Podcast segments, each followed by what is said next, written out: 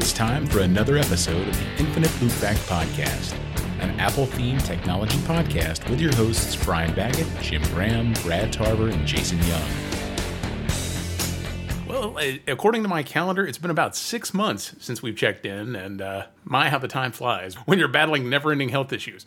But today was a good day. Today we got WWDC's 2022's keynote, and so many neat little things coming down the pike. I can't wait. Josh, do you want to kick us off?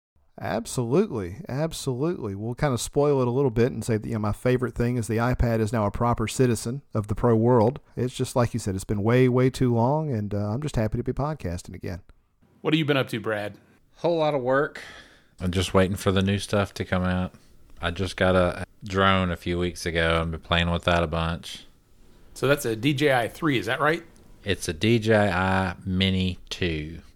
Ah. I wish I wish I had waited the additional 2 or 3 weeks when I bought mine and gotten the 3 because the 3 has automatic obstacle avoidance on return whereas like mine you have to have a line of sight between its home and wherever you're trying to bring it home from so it's not going to miss tree limbs or power lines yeah, you know, I really want to get into that whole drone life, but it just seems like another expensive hobby that I don't need right now.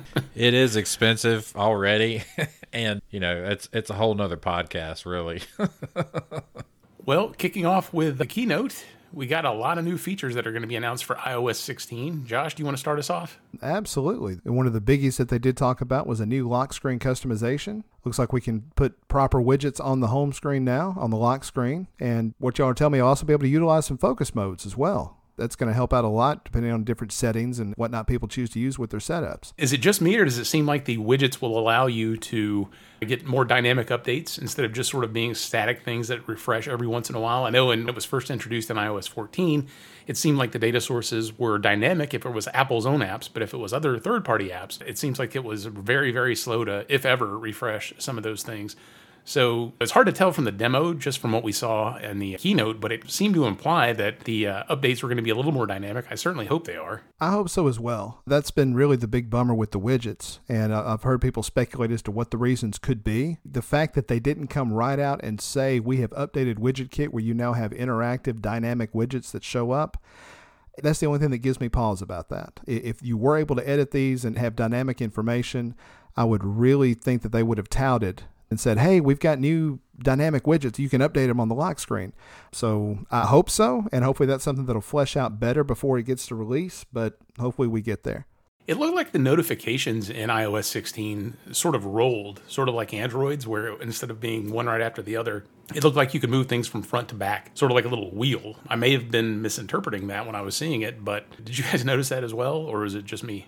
I, didn't notice that, but that doesn't mean it wasn't there. It's called Stacked View. That's what that is. Okay. It's very similar to Android's notifications, where it looks like you get a single notification. and They're kind of grouped a little bit different, and they seem to go from front to back for the notification. So you see that you have a lot of notifications without it actually taking up a lot of real estate on the screen, which I think will be really cool. That does sound very impressive. Y'all talked me into doing the. Um scheduled notifications, and that has been a huge difference for me. It's some stuff I still need to kind of tweak, but there's a lot of apps like Facebook, for instance, really even the Home app to some extent, that it's very nice to have some of these go into scheduled. And anything that gives us more power over the notifications is just fantastic. I'm, I'm really hoping that comes along and does well. I think the biggest feature that got mentioned that was really the coolest one was being able to edit or unsend messages in iMessage on iOS 16. That is just a game changer. So for up to 15 minutes after sending, you can unsend or edit a message. That is just that's wow. Phenomenal. I didn't realize it was that long. That's crazy.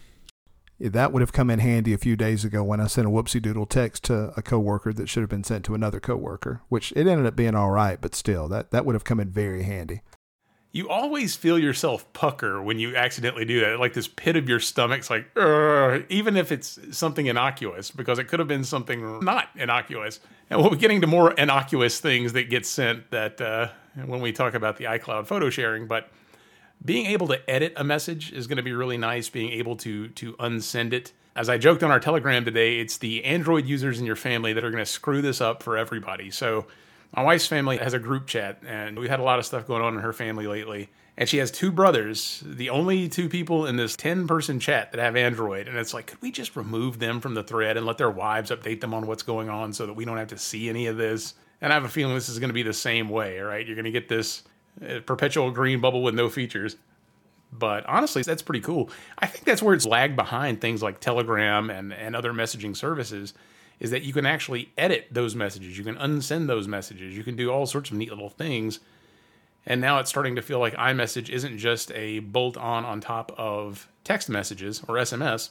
It's actually something useful for the world class messaging experience. Of course, you get on Twitter, all you're going to hear is, well, I don't think that's pretty cool. We don't use that outside of the US. And it's like, yeah, but in the US, there's millions upon millions upon millions of users, and it's installed with every single phone. So I've never understood why people use that as an argument whenever something comes out for iMessage that the the detractors are always, I don't care, I use WhatsApp. It's like, WhatsApp is primitive garbage.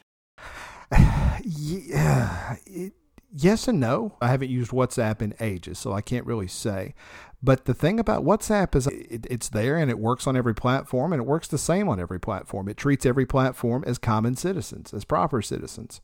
And until Apple and they have 3 billion users. Uh, well, that too. And until Apple decides to put an iMessage on Android and again with Android's permissions, I don't see why they couldn't. They very well could do that. Until that happens, it, this is going to be the case. And it's really one of those that I can't say it's on anybody but Apple at this point. If Apple Apple is the only people in the world that have the power to make the green bubbles go away. And I understand why they're choosing not to do it, but if they were to put it on Android and they were to put it on Windows, all of a sudden you have a chat system that could put WhatsApp, Telegram, a lot of these other things out of business. But they're choosing to go with lock in rather than market share. I understand it. I don't get it, but I understand it. Yeah, let's see. So, what else do we have coming up in iOS 16? So, Apple Maps is finally getting support for multi stop routing, which has been the biggest annoyance for me. I've been having to drive a lot lately, and I use Apple Maps for just about everything. And that has been the only thing that I've really wanted to see get added for the longest time. Sometimes I'll put Waze in the background with the same route and see what happens, but most of the time the, the rerouting in Apple Maps is very comparable to what Waze is doing. So if there's a, something up ahead, it'll go ahead and reroute you around it, show you those backups before you get there, those buildups. But the multi-stop, I mean, you can do multi-stop now, but it has to be like a restaurant or something like that that you're adding to it. It can't just be some random address or random business Right, it's a point of interest somewhere. Yeah, yeah, it's very annoying. So I'm glad to see that's finally been added. Still, I prefer it over Waze and Google Maps here lately, which is something I never thought I would say. The multi-lane guidance when I'm driving downtown, and there's tons of little be in this lane, be in that lane or as we've talked about before, having the traffic lights where you know three lights from now I have to make a right instead of looking at Waze and trying to map the street name to, especially if there's a lot of little cross streets between you and where you have to turn. It's, it can be very frustrating. So there's a lot of little tiny things. One of the biggest things, and we've talked about this many times, is uh, security fixes are now independent of the OS. So we can actually get automatic security updates that are pushed out that are independent of the big, huge cluster OS updates which we're getting there. Hey, if they could just separate the apps from it, it'll be perfect. And, and hopefully that's the start that's going on with this. Hopefully that you know they're going to push the security fixes out, which is critical, and it's also one of those things that nobody's going to fight. Everybody's yay, that's great, and it is. But I'm with you. Why do we have reminders and photos and iMessage? Why are all these tied to point releases with the OS? There's no business for it to be that way. None. And that's one feature Android has recently adopted in the last couple of years too, is that they've separated out the security updates from other updates. So that's a feature parity thing that iOS should have been the pioneer on this a long time ago. But I'm at least glad to see that it's uh, that it's happening. So another feature that we're getting is the share photos with a family using the new shared iCloud library. This has potential to go wrong. So you take pictures on your camera and automatically send it to a shared album, which again, my wife's family, they love taking photos, especially my wife. We'll go and do some sort of family gathering and you'll have 14 different people taking the same take it with my phone, take it with this phone, take it with that phone. And they always mean to set up an iCloud photo library after the fact and then set up the, the shared album or something, and nobody ever does it. Or the person that does do it doesn't do it right. So then there's an IT person has to get involved. That's something that's really frustrating too. It should be so simple to make this stuff work. It's dead simple to do. And I've had relatives who will stick normal photographs into something that was labeled Family Vacation 2014 or something on it. And it's like, what is this doing in here? This doesn't belong here. So you have to go and clean those things up. It does have a lot of potential to, to go really wrong. You take a picture of something, anything, and then you send it out to a shared list of folks instead of sending it to just say your own photo library. So I have a feeling there's going to be a point release that has to fix this at some point because that's it's neat, but it has the potential to to go very badly very quickly. There needs to be a toggle that you can turn on that says review before send. Yes. Well, now that's one thing I did not get to see this. I've only seen the headlines that you can now make it easier or maybe even automatically share photos with your family ca- capping on what you just said, it would be really nice if, say, it's like a wedding, and with your other a- iPhone users, and I, I, I again, I, this is the way I would love to see it work. If I go to a wedding or a gathering, and of course I can airdrop photos back and forth. Make it with the airdrop technology that, hey, I am choosing to create a shared photo library for Wedding 22 and you can airdrop everybody that can choose to join it at that point. Anybody in the area that's within airdrop distance could join it. And at that point, whenever you go to take a picture, just like when you take a screenshot on a Mac or an iPad or even an iPhone at this point, it flashes and then it drops down to a little thumbnail of it. And at that point, you can tap that thumbnail, maybe tap and hold, and it submits it to the shared library. If you don't, it just does normally it'd have to be easy enough for grandma to be able to share it with everybody. But just like what you said, oops, I forgot to turn that off. I forgot to get out of that mode. I'm going home after the wedding. Oh my God, I didn't mean to send that to everybody. Whoops. Well, it's also neat, but also other folks can edit those. They can apply filters and do other things. I'm going to have to play with this to see what exactly the limitations are on that because if I take a photo and it's composed in a certain way, I don't want somebody necessarily going in and altering it unless I still have the original copy. Until I'm playing with a beta, I guess I can't really say, hey, is also share a copy to your personal photo library? Is it only to the to the shared one? Who knows, you know? I know this feature will never fly for my wife because she has to review every photo that we take before she would send it to a shared album. Oh, I don't like the way I look in this one. I don't like this. I don't like that. I don't like that. She'll take the same picture 10 times before it gets sent to the right one. But for those of us that don't really care as much, I, I think it would be okay. Plus, in a lot of situations, I know that I usually have the nicest iPhone if we're at a family gathering. So instead of having to take a picture with my camera, now take a picture with my camera, now take a picture with my camera, just use one camera, the best camera, get somebody who actually knows how to use it because I do have relatives that will take pictures of your they'll chop off your heads they'll blur you out or miss the thing that you're standing under when you're in the Caribbean. You're supposed to be taking a picture under a sign and they just take a picture of you completely missing the sign that you were standing in front of. I'm not calling anybody out but where are you oh we're just on the yeah, reservoir just on the reservoir yeah, it doesn't matter we weren't in Aruba no, or anything. I mean, why would I ever want to look at this picture five years from now and remember where I was? Let's see. So, what else do we have in here? Siri can now hang up calls, which is kind of nice. I do a lot of talking on the HomePod. Being able to just invoke Siri and say hang up which I've tried to do before, and I, I learned very quickly it did not work because the other person, usually my wife, would laugh. Being able to do that, add emojis to text while you're doing dictation. So it looked like you can also do dictation and the keyboard in a mixture, which again, playing with it, it's going to be something completely different. But if you're sitting there, you're dictating, and then you touch it on the keyboard and just start talking, it's supposed to replace the text with whatever you're speaking. Well, the little demo they had on the keynote was pretty cool. Just the way he seemingly just very transparently moved between dictation and typing. Yeah, I hope it works that way in practice. I really do. Let's see. So, one of the things that was really cool that I really did not expect were the changes to CarPlay. So, CarPlay, uh, man, that really feels like either Apple is really progressing along on its Apple Car project, or maybe they're not going to do an Apple Car and they're just going to license out software to auto manufacturers, which seems weird that auto manufacturers would cede that type of control to a third party. But honestly, it looked like it was very impressive. It would actually make me want to get a newer vehicle that had something like that in there, even though it's not going to be available until probably iOS 17, right? So it's like a year and a half away or something before it's going to come out. Well, when they showed that dash shot, man, if they could talk to several manufacturers about, okay, well, here's the specs for the entire dash, and then here's the specs for just this one information screen, and then we'll paint the rest. That would be so great. I was looking at some of the higher end Mercedes, like some of the electric vehicles, And the interior looks like that. It's not like anything I had seen before. It's the entire dash from driver to passenger side is like a strip across the dashboard with all of the just exactly what you saw in the CarPlay demo. So seeing something like that looks really interesting if they can pull that off in other vehicles. So getting the speed, getting the having Apple Maps integrated into the dashboard itself instead of just on an external display I really wish Jason was here because, again, for those of you who are listening, uh, our buddy Jason has recently gone full ham and put a cellular iPad mini in his truck, mounted it and everything, which that's just really extra, but okay.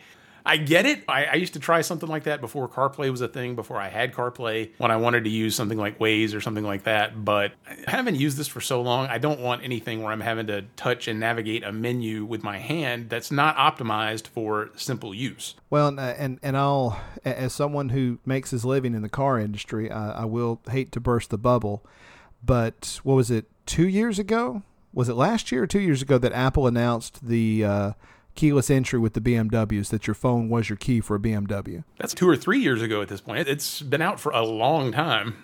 And how many car manufacturers are actually taking use of that other than BMW? Toyota, which is who I, I, I, current, I work at a Toyota dealership, full disclosure. It took them how many years to get proper CarPlay support in their systems and Android Auto as well. They didn't start putting those really in until the 2018 model years, and it was like really 2019, 2020 model years before you really saw in some of the lines. You're just now starting to see that with the CarPlay.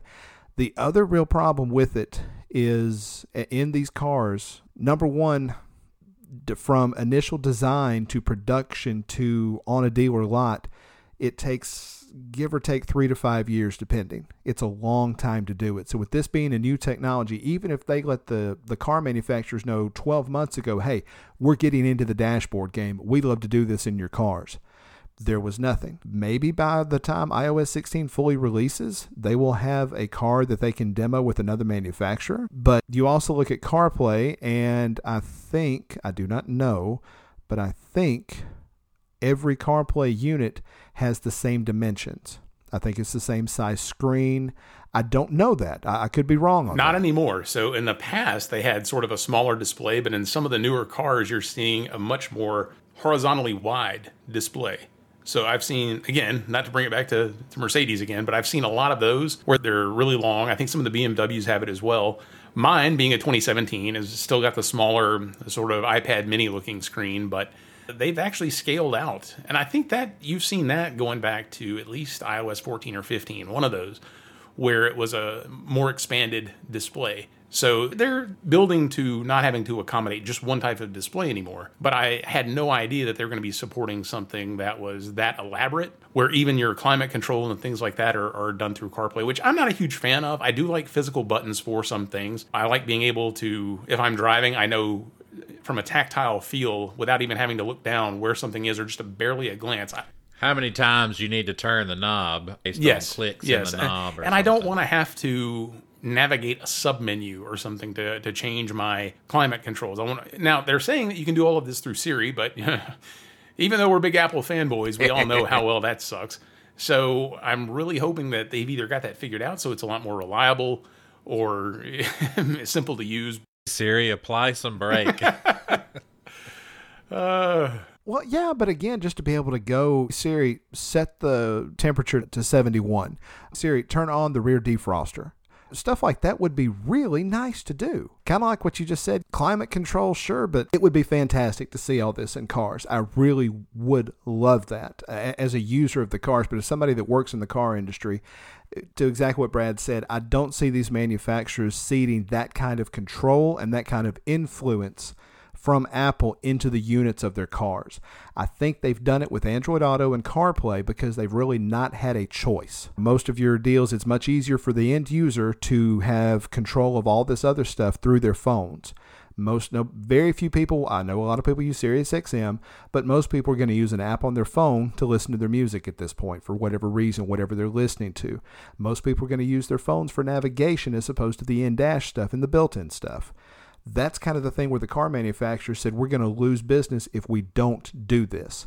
I don't see them being in a position where they're going to lose business if that comes in with the dash. But when this Reality OS come, stuff does come to fruition, maybe that's something that it could include with everything. Well, I, for one, am looking forward to our CarPlay overlords just because it's a lot of fun to do. I mean, I use it every single time I drive, and I can't imagine not doing it. You know, it's actually one of the better Siri use cases is CarPlay. So when I'm driving, I can tell it where to navigate. I can say, send my mother a text, send my wife a text, you know, start a phone call, whatever. And it works, I'd say probably 95, 96% of the time. Like it's it's incredibly reliable in that regard. You know, when the when the time comes that they're actually filling out these fully integrated displays with with CarPlay, I'm sign me up. I'd, I'd be right there on board to to be able to uh, to use that. Uh, let's see. So what else is going on with iOS 16?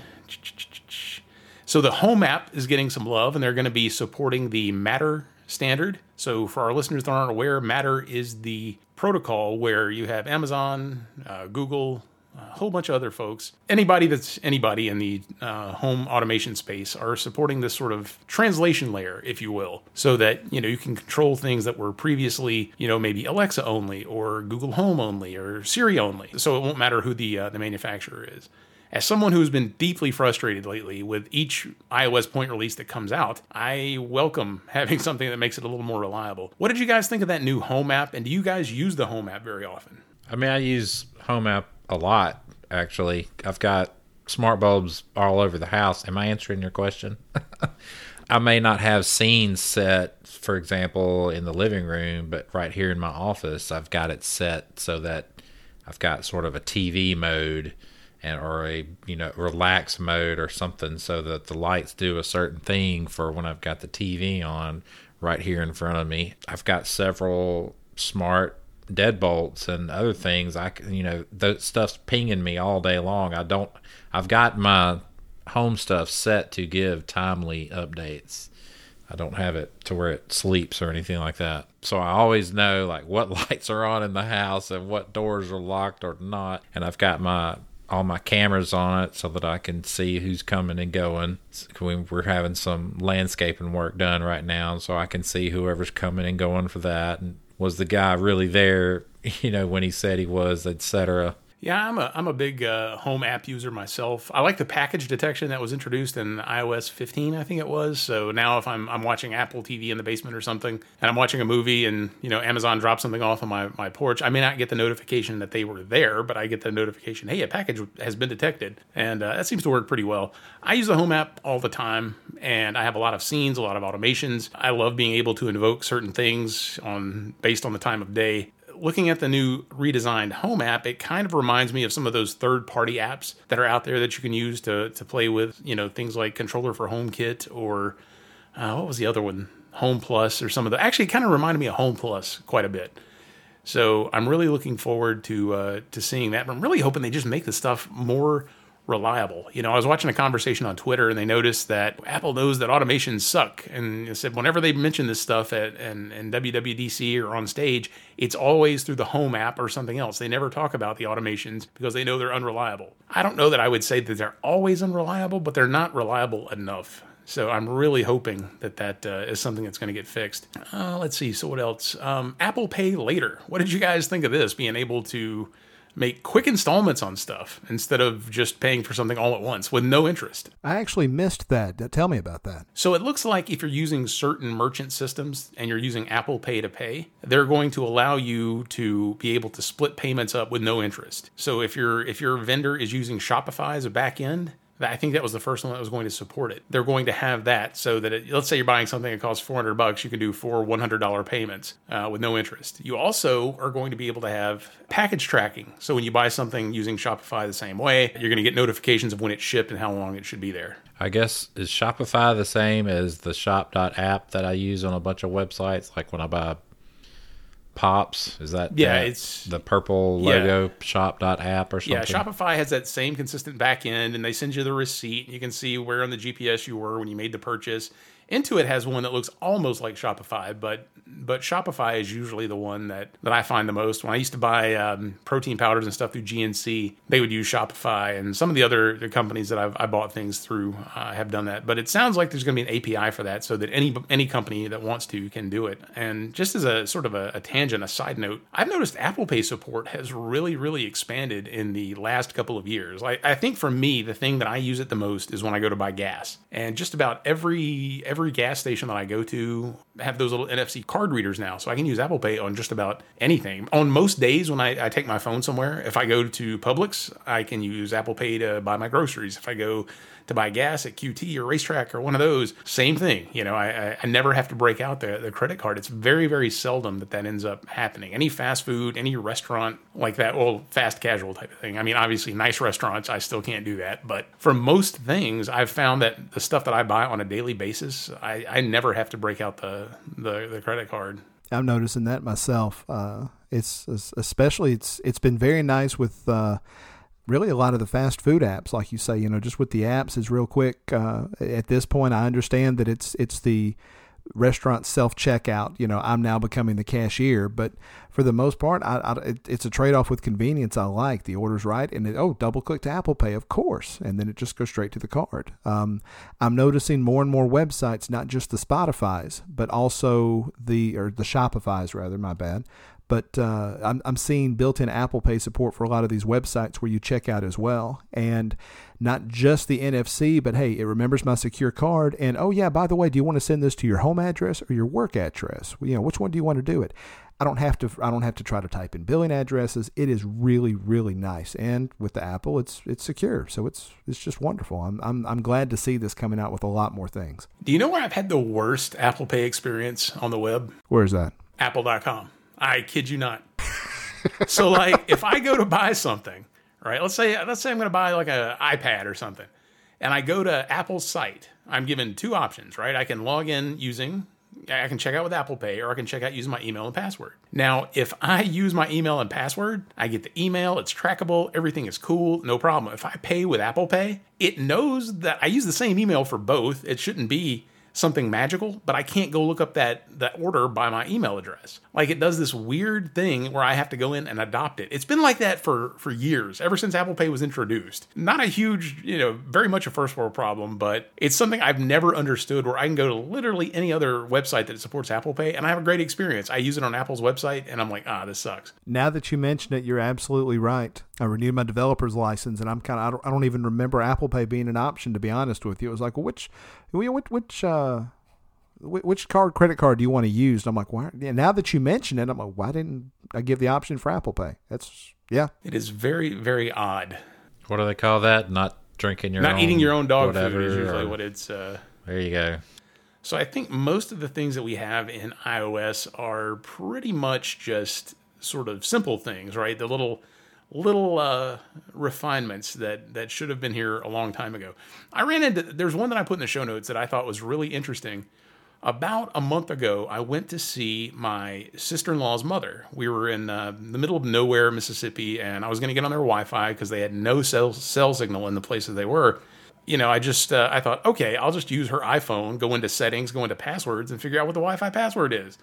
Couldn't see it it wasn't in there at all. And I was like, oh, surely this has to be some sort of goofy, you know, I'm just missing something. Nope, couldn't do it. So in iOS 16, you will be able to see a saved Wi Fi password, something you've had the, the ability to do on the Mac for like easily a decade or more. I, I still couldn't believe that this wasn't in iOS before, but apparently that's going yeah, but it's still not directly within the Wi-Fi app. You have to go to Keychain to find yeah, it. Yeah, but it's but. still it's still something you can find. I mean, I figured I figured they'd yeah, put it in the passwords right. app in iOS because that would be the thing that's most analogous to Keychain. But sure enough, wasn't in there. But I'm I'm glad it's going to be in uh, in iOS 16. Uh, let's see, you're going to have support for landscape Face ID in iOS 16. Thank goodness. Oh my God! Finally. Yes, I was waiting for you to get to that one. That is a huge finally. What has taken them so daggum long? I don't understand it. it. It is the dumbest thing that it hasn't supported it since at least the second release. We're like, I think we're what like five years into to Face ID at this point, and we still we're just now getting it. So yay!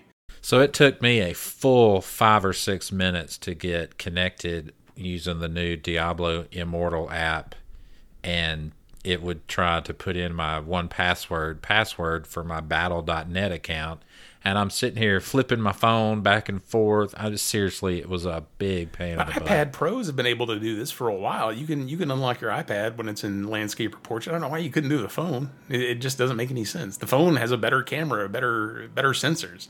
It really doesn't make any sense. Let's see. So iOS 16 will be bringing new personalized spatial audio, where you use the True Depth camera to figure out your surroundings to be able to. Uh, to give you better spatial audio. Not exactly sure how that's going to work, but it sounds pretty cool. So if you have a five head or a four head, get better acoustic properties. Let's see. Uh, iOS 16 will let you lock your hidden and recently deleted photo albums. I don't think that's going to affect us, but I'm, I'm, certain that people in a younger generation may uh, may use well, that feature a little more. So that's kind of cool. And a question. Maybe they'll make it available by Siri. Wipe photos. And the the that kind of does that go hand in hand with the earlier shared stuff? You know, so I'll share the I'll share with my family, but I want these to stay completely hidden and, and private, and they're locked up and nobody can get to them. Well, it looks like it's more along the lines of physical security. So this is more geared toward you know you hand someone your phone to look at something and they can't just go through your your deleted or um, or your re- recently deleted and what was the other one Hidden. hidden. There any we go. hidden ones? Yeah, any hidden ones. Let's see. Uh, iOS 16 will require apps to ask the user for permission to access the clipboard, which I guess I never really thought about that, but you do have a lot of sensitive data, the passwords and stuff that can get copied. So, hmm. well, and I think that's a that's a smart continuation of the original. You know, there were definitely there was an older Reddit app that I used called Antenna that y'all finally got me convinced me to try Apollo again, and I was able to get Apollo within about ninety percent of how Antenna looked, and I'm I'm very pleased with it. But I know when I would go back into Antenna after they released that feature, just uh, over and over accessing the clipboard, accessing the clipboard, accessing the clipboard, antennas access the clip. I'm like, my God, what are you doing? Just chill out. And I mean, it was repeatedly over and over and over again. So is this going to be frustrating? Yes. Is grandma going to ask us to disable this on their phone? Probably so but it's you know it, it's one of those where apple kind of said okay we're going to you're being bad about this. We're going to show the users how much you request the data that you have no business requesting. And now they're still not listening so it's going to be a well okay fine we're going to we're just going to lock it down and now they've got to opt in. And because uh, when am i ever going to paste anything into facebook? I'm really not. Same for instagram you know um, it, I think it's a fantastic feature. I like that. So moving on to iPad OS, basically. Uh, oh, I, I, forgot to. Uh, no, no, no. Sorry, sorry, sorry. I was looking at the notes and I got a little. I got a little confused. So the uh, iPad is finally getting a weather app, and uh, it, it, couldn't have. It couldn't have taken what uh, more than 16 releases for us to get a, uh, a weather app on the iPad. Have we got a calculator yet? We still don't have a calculator. Yeah, yeah, yeah. We all know about Carrot. That was the weather app on iPad OS 16 right there. That's what I was showing you. Oh, sorry, sorry, sorry. I didn't realize. Yeah, you yes. already had the beta installed. Yes, that's actually if you've seen me dipping away, that's been I've been over here. Uh, the beta one finally finished installing in the middle of this recording. So uh, yes, that is an honest to god weather app on iPad OS 16. It's a miracle. It's it's long overdue, and finally, it looks like that that dark sky acquisition is finally starting to pay off. Took them a couple years, but I think they bought it right around WWDC of 2020. So it wasn't like it wasn't like they had you know they could have gotten it out for iOS 15. So yeah. Yeah, you're you're right. I had not really looked at this. Uh, I had not looked at weather. I just saw that they had a weather app and said, "Oh, good." Uh, it was. It's been a very crazy day today. So I'm some of this I'm learning in real time as we record. But uh, yeah, that that app's going to give Carrot very much a run for its money. It looks very very impressive. So, two other big announcements for iPad OS that were really interesting was the uh, the ability to use virtual memory will give up to 16 gigabytes of RAM to certain applications. So, this is going to be kind of a you know, we we all wanted Logic Pro or Final Cut or something like that announced at WWDC, but now that we're going to actually have the ability to use virtual memory, which is such a, a, fundamental feature that's been in every operating system since I don't know the last 30 years, 35 years, something like that uh, this will open the door to being able to have pro apps that can you know make use of they can transcend their physical ram limitations you know nobody wants swapping on their ipad but you know, it is a it is a it's something you're going to have to have eventually if you want a, a sort of a desktop class apps. I guess is what you're going to have to have. Correct. I think the problem is is just what you've said. If you take something like a Final Cut, if you take a Logic, you know, the two big pro apps that everybody discusses, or even Xcode, we'll throw Xcode in there as well. Swift Playgrounds is there, but again, Swift Playgrounds was a complete from the bottom up rewrite of Xcode to get it to where it needs to be on iPad. You look at what Adobe's had to do with both Lightroom and Photoshop and their other apps on iPad. They're having to go through and do complete rewrites on a lot of this stuff. Lightroom's a fantastic example, very much a pro app on the desktop.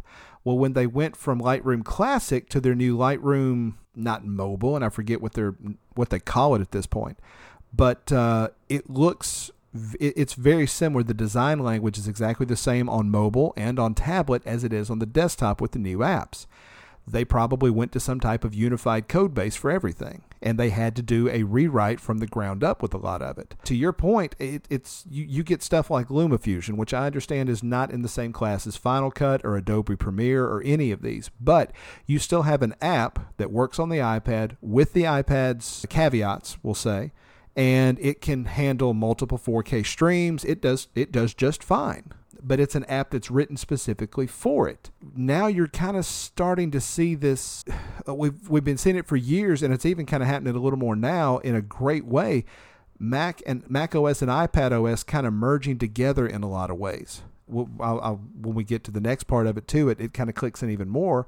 But with this virtual memory, you're going to be able to see more of a Catalyst code base, I think, where you have something that's written on the Mac that now you can basically port to iPad with a click, so to speak. You don't have to try to run through a bunch of hoops to handle the memory issues. Yeah, definitely. And it's, I think more publishers are going to be able to start taking advantage of that and actually producing enterprise grade apps for the iPad. I know we've we've gone back and forth over and over and over on this show and in Telegram where we've sat and, and discussed this stuff. But honestly, I don't want I don't want an iPad that runs Mac OS. I want an iPad that is an iPad. I want something where it's not the same paradigm that I've used on desktops. If I wanted a Surface Pro, I'd just go get a Surface Pro. And there's a reason that Apple sells more iPads than Microsoft sells Surface Pros it's not that popular because it's it's the implementation has not been done right. You can't just take a desktop OS and slap it on a tablet and call it good right? The interfaces are completely different. The the way that you you deal with input is completely different. And it's just nice to have something that and again, I think this is like where Jim and I have a have a difference of opinion because he'll be the guy that'll go and like he'll take a MacBook Air and surf on the couch and it's like why would I want a full desktop why would I want a full laptop when I can just here and grab the tablet and do everything that I would do? Like to me, I mean to each their own, but it just it it blows my mind because like I just can't see that use case at all. That's what I was doing back in 1998, 1999. I don't I haven't I don't want to be doing that in 2022. I want something better, right? I don't want my old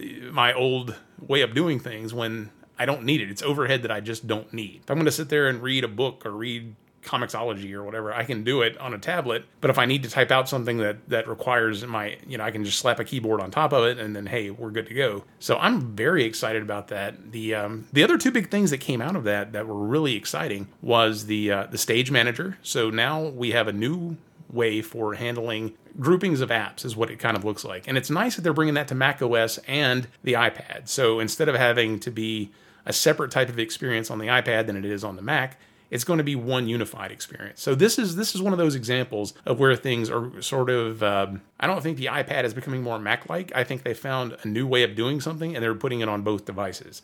It's not quite what the what the Mac has been doing. It's definitely not what the iPad was doing, but now it's what they're both going to be doing. And I like that approach more than just turn the iPad OS into a knockoff of Mac OS. I want something that's completely new and different that will give me a better experience than what I've what I've been used to. So, Stage Manager, as I understand it, appears to be you can take something that you're working on, like four different things. Uh, you know, you could have a text messaging app, and you could have a browser, and you could have a word processor, and you group those together into one grouping, and that becomes sort of a, a cluster of what you're working on. So I can I can flip between you know these apps and these apps and these apps if if they're all dedicated to a single task which is phenomenal. I'm actually really excited about that because that will help as I as I use my iPad Pro sometimes like a like a laptop. Being able to switch between those apps is going to be sort of a game changer. I, I thought their multitasking last year was a good attempt, but it was kind of clunky. Just it didn't really work for me all that well. You know, to me, I, I like split screen better than than any of those things. But this looks like it's going to be a huge game changer. And the other thing that I'm really excited about is being able to hook an external monitor up to the iPad and have it actually be like a Mac. Like you get a dock at the bottom, it's independent of what you're doing on the, the iPad itself. That is phenomenal. So being able to take advantage of this nice studio display that I have and being able to hook my iPad Pro up to it is going to be just phenomenal. I'm going to love it. This is going to be great. I don't even have to. I have more memory in my iPad Pro and storage than I do on the Mac Mini that I'm actually podcasting this on right now. I'm constantly getting a hey, you're almost out of memory because of the 8 gigs that I have in here and it's it'll be nice to have something that's a bigger computer for that. What do you guys think of both of those? Well, as I keep dipping away away from the camera, I'm over here playing with Stage Manager right now, and uh, looks like the the maximum so far is four apps. I'm just fiddling around and just grabbing a bunch of stuff and trying to see how many apps I can throw up there. It looks like four is the limit for right now. At the moment, you can't really place windows exactly where you want to. It kind of, you can suggest to throw it in this section or suggest to throw it over here. Being able to see them, having them overlap, you can definitely tap one and bring it to the forefront. It is very nice. The overlapping windows on an iPad it's phenomenal because yes, it's overlapping. Yes, it looks like a real computer desktop, but it still feels like an iPad. It still works like an iPad. it's very much what they needed to do. I'm going to be honest, I don't know how for the moment five minutes in i don't know how much i'm going to use this. I, I really kind of like the ipad and the way that it is two apps at a time. There are times like if i have to pull a third app in for slide over oh this is going to be much nicer. If i need to jump back and forth between a number of apps it is. Now i also haven't hooked it up to an external monitor yet. That is very exciting because there have been a number of times I would love to be able to pull my iPad and treat it like you can a MacBook Pro pull it into a desktop, have me a desk setting somewhere, and just hook it into my monitor. My desktop at the house, I'll pull the I'll pull my little KVM switch out of my Mac, plug it into my iPad now, and go to town with it. I'm gonna try that tonight if I get the chance. Uh, it, it it's just it between Stage Manager and the virtual memory up to 16 gigs. It, it just it's really starting to feel like they're going to say, hey, we understand you want to use your iPad as an all in one device. But it's one of the things that I've, I've heard Federico Viticci talk about before. He likes the way the iPad is a modular device. It is a device that can work as a tablet. It can you put it in the Magic Keyboard and it works like a more traditional laptop. I like the fact that it does all of these things. The other thing that has come out that is I haven't seen. I heard Federico Viticci talk about it well again as well on Twitter. They have announced driver kit for iPad OS. And if that's something, it's my understanding Driver Kit is what they're trying to push everybody on Mac OS to use. That could finally be the thing that would allow Rogue Amoeba's apps like Audio Hijack, which we all know and love on this podcast, to run that on the on the iPad. And that's one of the things that again we talked about in our chat before. I don't understand why Apple won't release the ability to run system level daemons, for lack of a better term, and have that accessible in the settings app. Let me, if, if I want to run Coda or Panic's Nova, which is not on iPad, unfortunately, but if I want to run uh, my running gag, the LAMP stack, I want to do LAMP development uh, on my iPad, let me run an Apache server in the background. Let me run a, P, a, a MySQL server in the background and just do little on and off like you would with anything else, like you do with an iCloud backup menu, for goodness sakes. I can say, don't back up this app, don't do this one, but do this one. Okay, this app has requested to run this daemon. Okay, turn it off. No, turn it on because I want to use that right now. You can give me that level of stuff. I don't see why you wouldn't. And it wouldn't be that hard to implement. I know why they don't do it because they don't want runaway processes running in the background of your uh, of your phone or your device without you knowing about them. But at that point, shoot, as locked down as they've got it, for goodness sakes, I can run Instagram on my iPhone right now and tell it I only want you to access the select photos that I tell you to access. If you're going to let me do that, why not trust me to run background processes. I, I, don't get that part of it. Well, I think the big deal before was the the lack of virtual memory and the lack of being able to swap. So you could exhaust memory. The memory management iOS is is radically different than what you would get on Mac OS, right? So you, you go to use an app and you put it in the, the background while you go to use something else, and it sort of freezes that state and puts it to sleep. And that's because you had an incredibly small amount of memory you were working with, and you had to make sure that the apps that you were using had to be responsive. And I think they're getting better with that. And I wouldn't be surprised with the whole virtual memory thing if that ends up shaking out so that we can get some of those things. But I do kind of think it's cool that I could be using my iPad Pro upstairs, come downstairs, plug it into my my uh, monitor here, and then just take it over and start using it like a Mac. If I want to have a trackpad, I have a keyboard, you know, I can go ahead and do what I need to do. Now on the iPad, in in the scenario that I'm describing, I wouldn't necessarily have to have everything running in the background like I would normally do on my Mac, but it would be nice to be able to utilize that big monitor and use it like a computer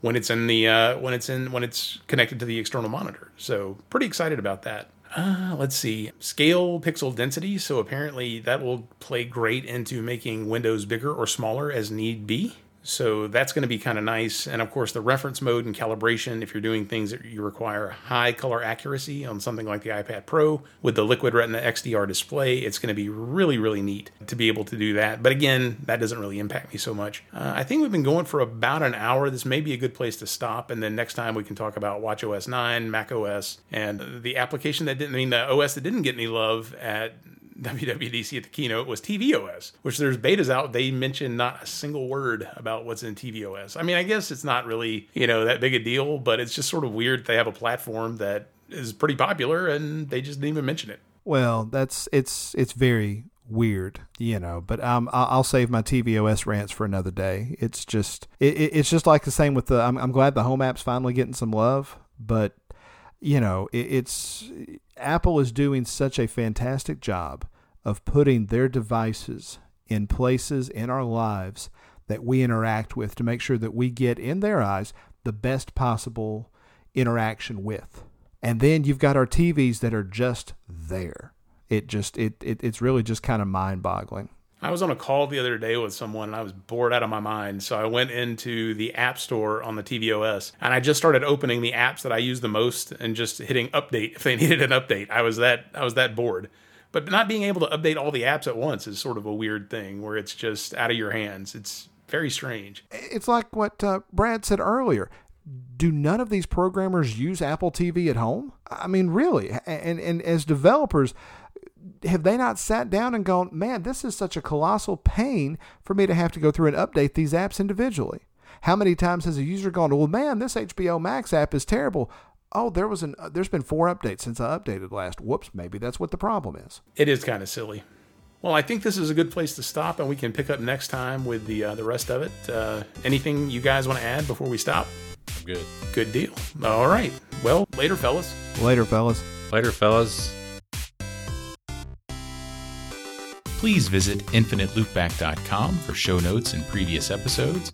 We can be found on Twitter I'm at Brian B. That's B R I A N B. Jim is at Big Jim. That's B I G J I M. And Brad is at Meester Idle. That's M E E S T E R I D L E. Thanks for listening, and we hope to talk to you next time.